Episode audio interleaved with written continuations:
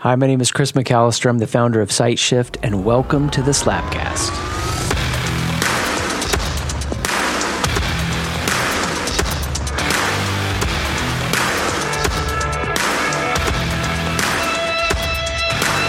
Hey, welcome to the Slapcast. This is Shannon Lee. I'm so glad you guys are here. The Slapcast is a program of relay.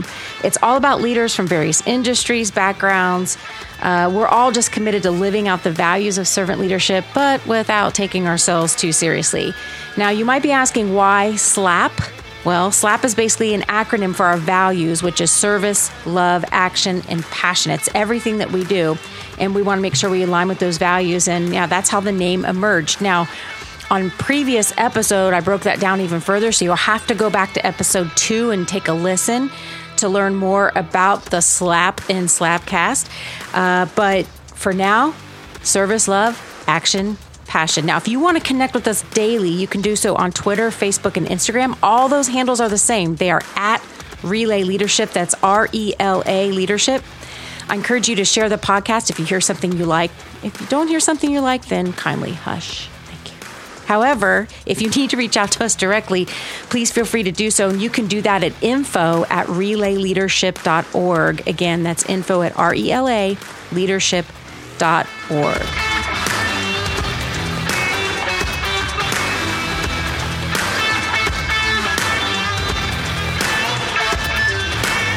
Okay, so today on the show, as we said earlier, we have Chris McAlister, founder of SightShift. Actually, Chris, you told me that you prefer to be called the master waffle maker. I don't know if you remember that or not. Oh, yeah, I do now.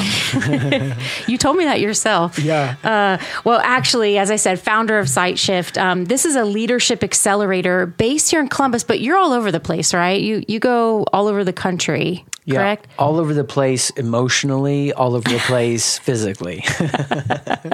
well, and you've also authored really a book in a um, it's not a mastermind, but figure that shift out. So it's both a book and what's the piece I'm not articulating correctly. It's a book and a um, like a, a training program almost. Yeah. So for us, that book was where we took one of the programs that's kind of the core program to help a leader figure out who they are and how to get to the edge of their abilities and stay there. So what helps a lot of leaders accelerate is when they've got this edge, they've got a chip on their shoulder, they need to prove something that will only get them so far. You know, it'll get them here, it won't get them there. So, yeah. what's it look like for them to figure that out internally and then get past that to sustain the best of who they are continually? Yeah. And I don't mind sharing with everybody that I'm actually working with you in this program right now. And I'm only a few weeks in, but so far it's mind blowing. It's really changing me as a leader. It's causing me to think about things differently. I thought I was a pretty intentional leader too. And so this is just helping me Hmm. Um, think about things in a different way even more, which I love. Mm. I'm like super committed to personal and professional improvement, which is kind of like what I do at Relay. So it makes a lot of sense. Yeah. Um, so anyway, we're excited to have you here. Um, I met you, I think it was about um, a year ago. I had had different meetings with different people who actually don't know each other. Mm. And in those meetings, somehow they'd said, Hey, have you ever heard of this guy, Chris McAlister? He's got this thing called Figure That Shift Out. And I'm like, by the time the fourth person mm-hmm. mentioned your name, I'm like, I've got to meet this guy. Okay. And so I can't remember, did I run into you or get introduced to you at Roosevelt maybe? I think that was where we first met. Yeah. Okay. So we were at Roosevelt and I can't remember if it was, um, oh, was it, was it, was it with the pastor? Uh, was it Rich? Yeah. Yeah. I mean, I think he was one of them. I think Mike Klaus is a friend. Yeah. Mutual okay. friend. He had said that he had mentioned it. Yeah. there was one other name, but yeah. The audience is like, who are these people? Yeah. Don't worry about that. Maybe we'll have him on the Slapcast yeah, at some point. Go. So, anyway, that's how we met. I just, it's one of those things where it kind of repeats in your life. Mm-hmm. You're thinking, maybe I should meet this person. And so we ended up getting together, had a great conversation. I loved the way, what, what really captured my attention in our first meeting was not just um, what you say about leadership, about process, about making shifts in our thinking, which I'm I'm a big fan of. The outside doesn't change until the inside changes. Mm. Now, I do think there are things we can do on the outside to work on that kind of stuff at the same time. Mm-hmm. But fundamentally, we want things to just flow out of who we already are. Mm-hmm. And if we aren't if that's not happening, maybe there's something that we need to fundamentally change. And yeah. so I loved what you said about that. But I think what captured my attention more than anything was a little bit about your story and how you got there. And we're going to get to that in a second. Now, the Slapcast, and I talked about this in the previous episodes, really the purpose behind this and, and how we even came up with the name. So you're going to have to listen to the other previous episodes if you want to learn about that. All these listeners that, uh, if you're tuning in, I want you to go back and listen to that so you can understand where that comes from. But the Slapcast is going to be about elevating people who are living out servant leadership. Doesn't mean that they're doing it perfectly all mm-hmm. the time, but they're living out servant leadership in their uh, communities, in their work, in their families, even if they don't call it servant leadership, right? So I think a lot of what you do, Chris, is really has its foundation in servant leadership. I know that you don't necessarily talk about what you do with that terminology, mm-hmm. but that's why you're here. So, keeping that in mind, and before we get to our topic, which our topic, by the way, is like, how is leadership love? Mm, love it. Oh, mm. yes. We're going to get to all that mushy gushy stuff. Um, but keeping in mind this idea of servant leadership, what are two to three principles or maybe best practices that guide you in your leadership journey? And after that, we're going to kind of go into your history. Yeah. I mean, for me, everything starts and revolves around this idea. And it's all I can think about all the time is the way that our doing comes out of our being. Like, there's no other way that you can shrink the most core essence of life, to me, in the way I process it, down to a tighter understanding, other than there's who I am, and then there's the roles I fulfill in those relationships that are connected to those roles. So for me, it's it's learning this idea that my identity is never on the line. So in our work, when people get that and they click into it, and we see that light bulb go off, and it's like, oh my gosh, I've been doing everything that I'm doing, like for something I can get out of it because I need in some way to be bolstered, to be validated, to be affirmed by this thing. And so it was huge. I was uh, at Chick fil A when my now 14 year old daughter was three years old. Where all good things happen. Yes, indeed. I had a job there, and years later, I still would eat there. So that's crazy. Except for the pickles. I'm sorry. I'm not a fan of pickles. and so I'm sitting there with my daughter trying to overpay for this Chick fil A for all the nuggets I stole when I worked there as a high school student. Never could get enough. But uh, I would hand them out in the mall. I'd be like, one for you, one for me. I totally would eat like half the tray. Oh, you're so nice. I'm a one for you, two for me. yeah, there you go. I like it. So, uh, but I'm, I'm at Chick fil A with her, and I remember having this thought like, I became aware of what was running around in my brain because I'm sitting there with her and, and I'm about to formulate some question or some sentence that's going to get her to affirm me. Because I'm like, and I wouldn't have said it this direct, but hey, don't you have a great dad? He took off time from work to bring you to lunch for your birthday. And and again, when that awareness hit me, like lightning struck my brain, and I was like, oh my gosh, I'm making this moment not about her, but about me. And it was like the equivalent of saying, Hey, little three year old, can you handle the existential needs of a grown adult? Which is so much of what breaks down in institutions parents, marriage, corporations, whatever. So uh, it was just huge. And I'm like, Oh, this isn't about me. And, and what we don't understand when we say it's not about me, what, what that does for a lot of people is it moves them past them getting what they need to be whole. So it justifies this false suppression of their need. So they're showing up and, and becoming a martyr. And, and when your identity isn't on the line, and that's just this first principle that's so huge for me, I'm not showing up to be a martyr because I'm learning how to get what I need apart from the roles I fill, fulfill, apart from the relationships, apart from the mission, apart from the community, apart from the business. When I can show up that way, then I get to be there, give the fullness of who I am. And that fullness can't happen unless I get that apart from this exchange. So for me, uh, it comes back to over and over, and I this uh, concept of identity, which you and I are talking about now. And and I would say that by and large, I see it skipped over all the time. And if I would tie that to servant leadership, how I would kind of convey that would be that in order to servant lead, we have to have a secure identity. Bam. Because otherwise, that's how we show up to people who work for us, who work around us. We show up in ways that we're actually needing them to validate us. And whenever we're doing that, we're coming from, I know for me, it might be like a place of fear. Yeah.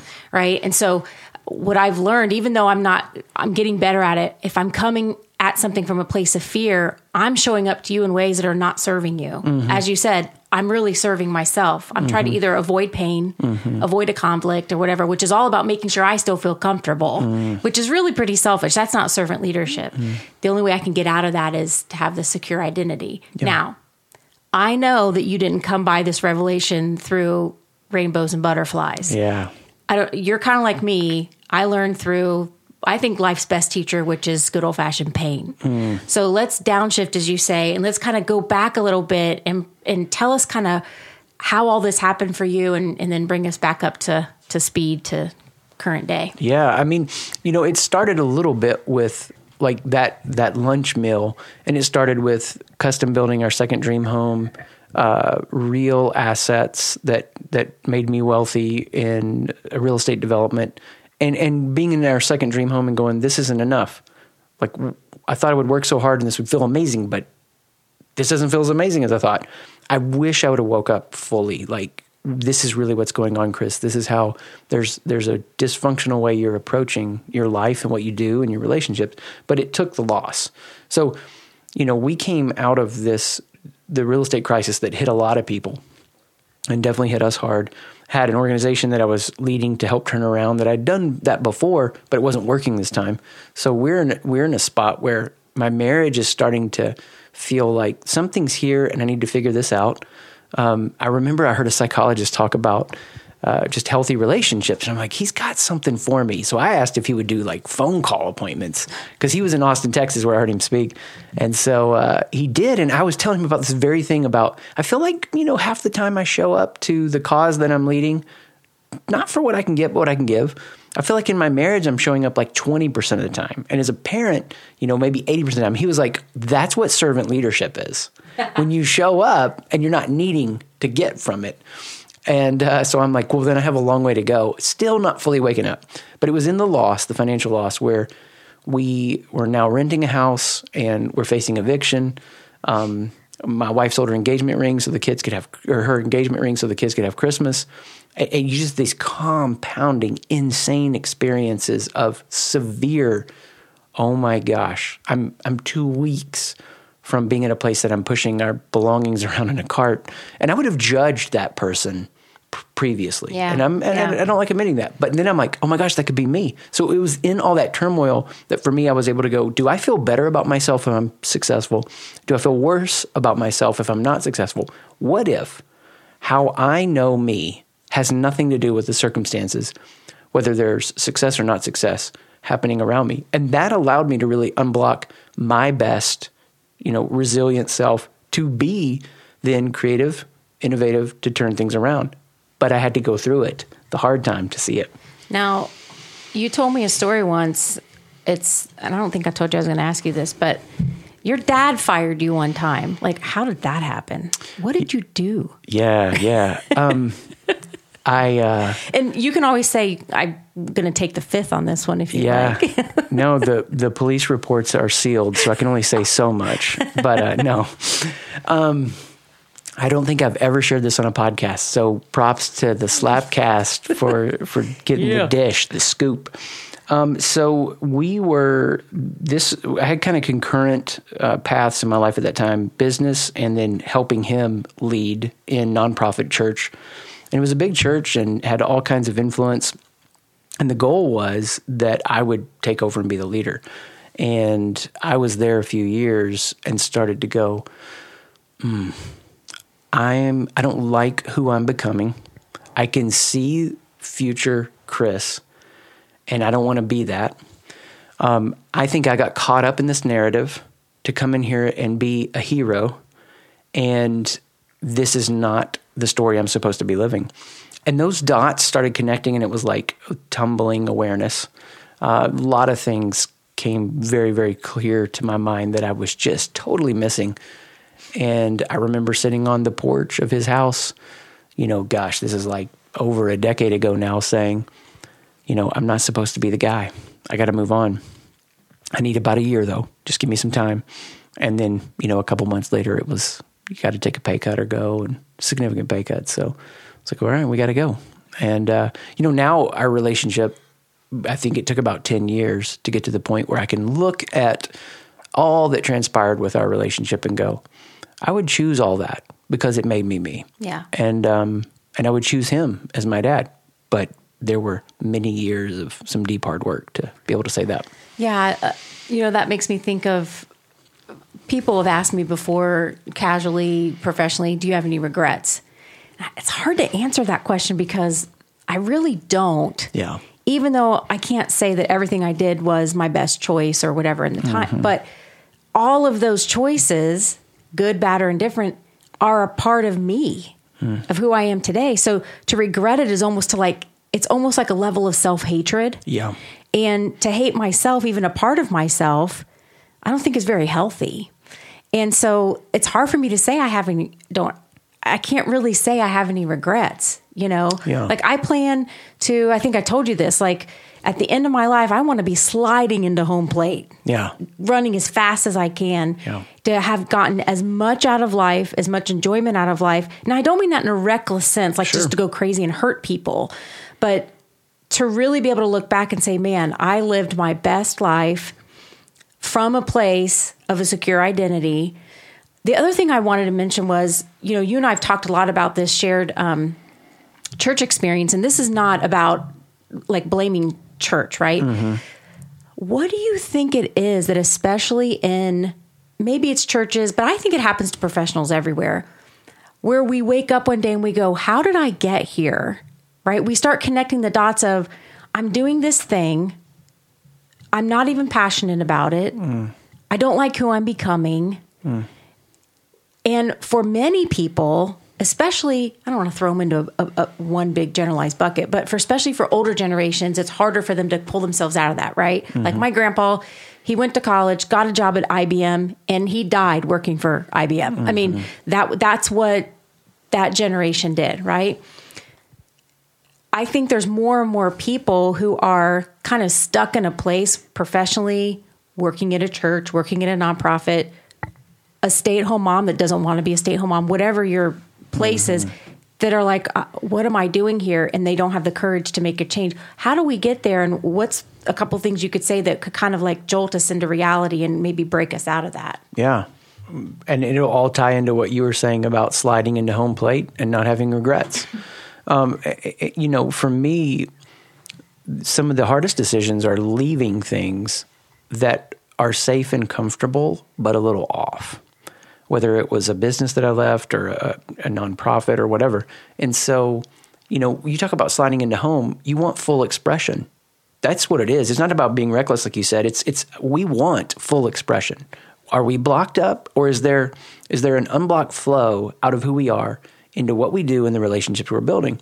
And so, when that thing feels a little off, you know, that's a clue and a signal. And it's a clue and a signal to wake you up that you either have to form a new relationship to this job, a new relationship to this role, or that role or that job has to change.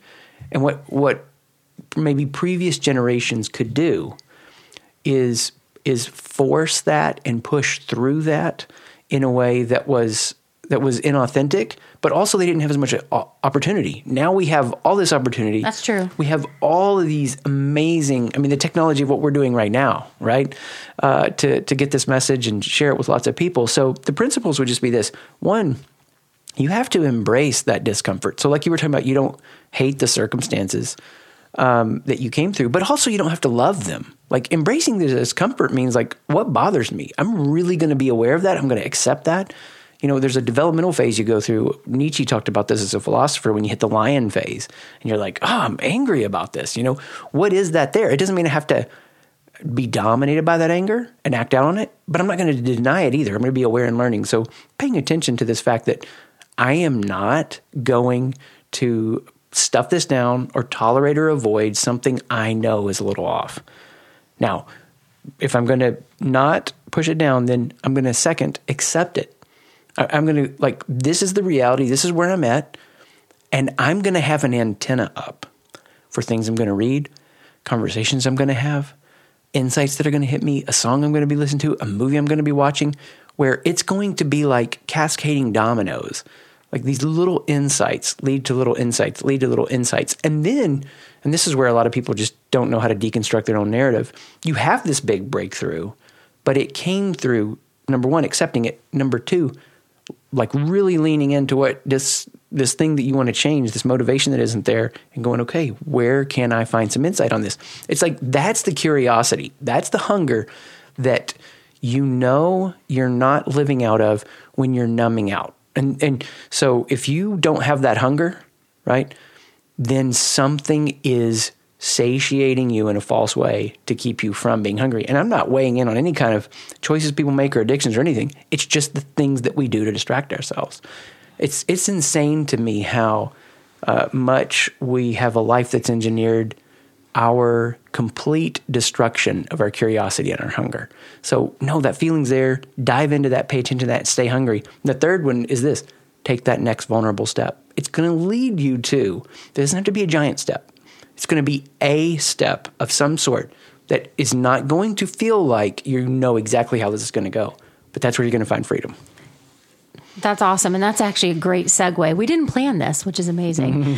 um, it's a great segue for this theme around how leadership is love. And a couple weeks ago, I shared, not that it was exhaustive, but I shared four ways that I think that leadership exemplifies mm. love. And of course, we're not talking about romantic love here. Um, I mean, romantic love professionally could probably get you in the HR department. I'm just saying, just a little fair warning for folks out there. But um, we're not talking about romantic love. We're really talking about um, the correlations between love and leadership. And you know, I wanted to ask you what you think gets in the way of this. You know, kids can be loving. In fact, when I think about my kids when they were young, they just showed up that way automatically. Mm. Right? They trusted, they mm-hmm. loved, arms open, the world is my, you know, is my playground. What happens? What, what happens between then and now when we're adults, adults that we're more withdrawn? Yeah. If you have a safe loving, stable childhood, you are going to show up without proving or hiding. I mean, that's the idea. You have nothing to prove, you have nothing to hide. It's just like you said, this open armed, you know, acceptance of this moment and engagement. I, I'm going to ask for what I need.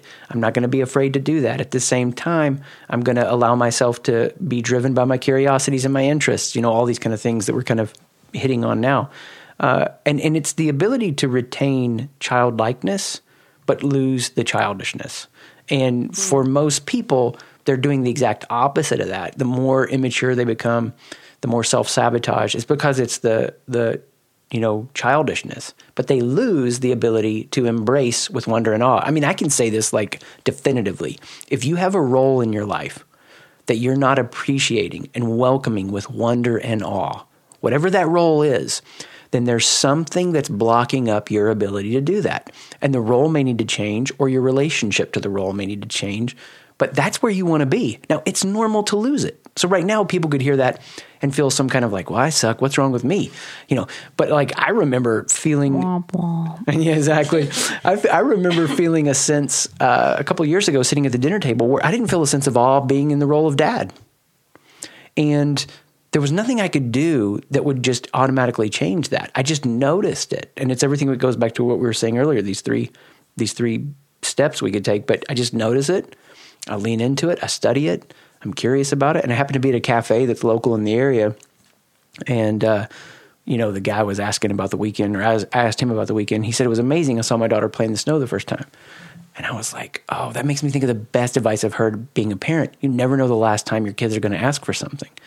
So I don't remember the last time my kids asked me to comb their hair or, you know, read them a book or whatever. I started crying over that, like in the cafe. And I realized, oh, the sense of awe that I don't feel being a dad right now, that's because I'm not a dad of kids anymore. I'm a dad of teenagers. Mm-hmm. So, so I had to rediscover that awe in a new way. You can't prop up these old motivations. And what's happening for a lot of people is if they're not looking at their reality and being honest and going, Am I happy with this? Am I fully expressed in this? If I'm not, let me, to use an old Southern phrase, hunt this dog down. let me figure this out, what's happening here, because it can be different. But it's going to require some kind of awareness increase and then a step to take.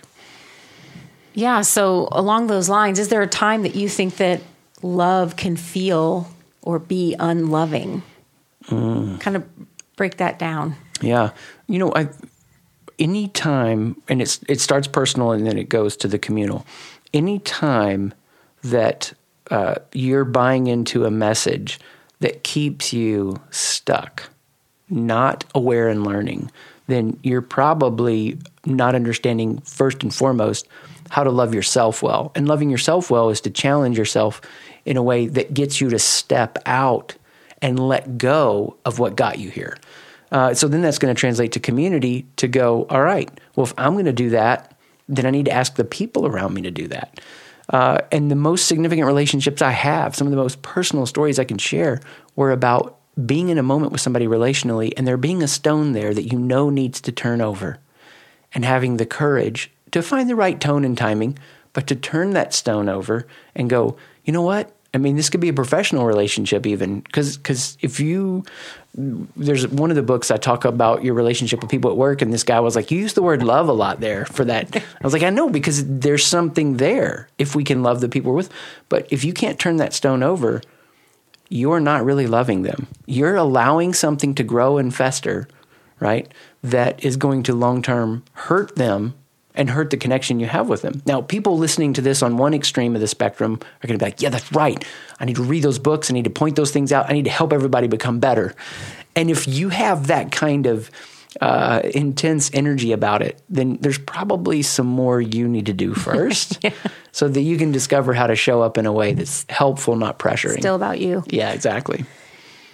Yeah. And when I think about this idea of love feeling unloving, it's it's this idea of well kind of the i guess where i was going with that was thinking of leadership and people that work for you mm-hmm. for example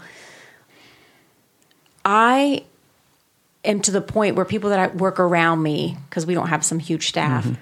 volunteers that even if i don't like everybody i feel a responsibility to love them mm-hmm. meaning i find a way to act loving towards them not for my benefit, but because it's the way I honor myself in showing up in the world.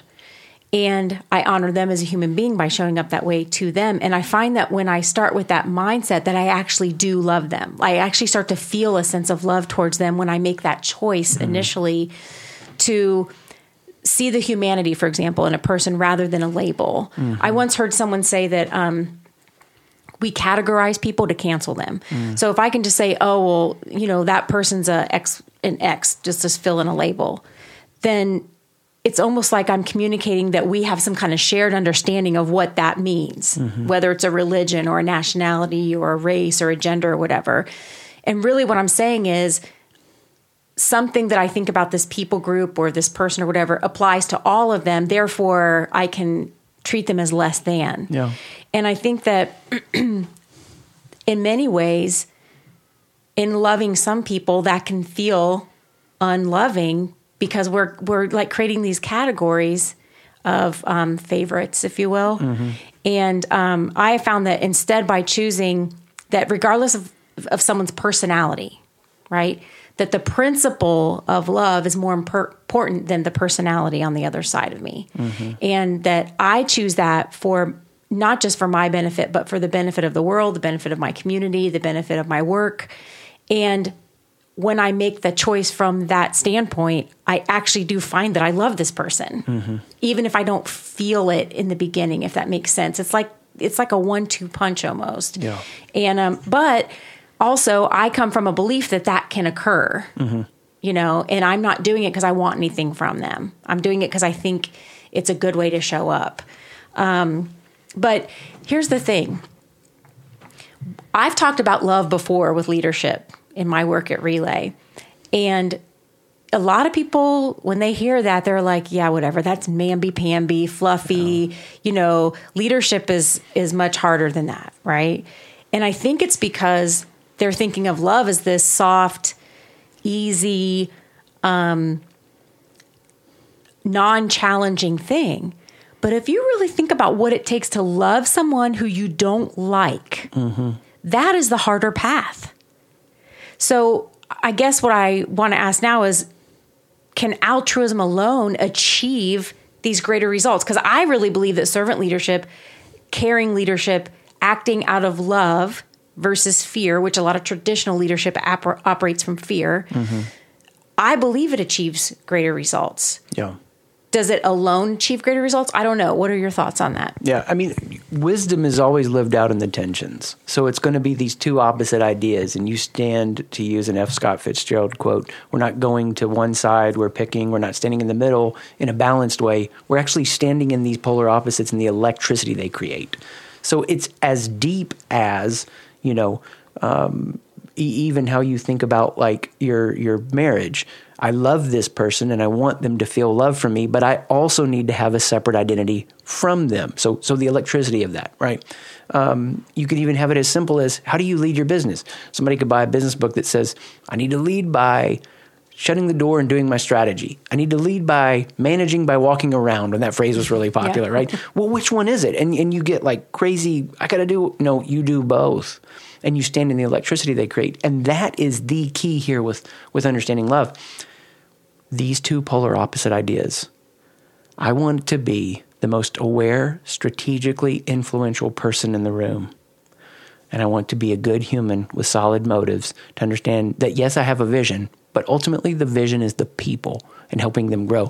So, what's it look like to bring together being a good human and being strategically influential? So, what happens is you have a lot of leadership that's on this extreme strategically influential that's just like, hey, let's be as cunning as we need to be to achieve the results, to get to the outcome, to whatever it is. And then there are other people going, no, no, no, no.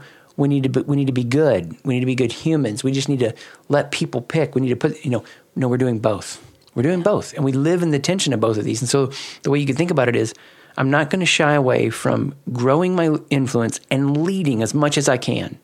I'm going to do it with the motive of for their good, for their benefit. Yes, we need to make a profit. Yes, we need to move forward. Yes, we need to make hard choices.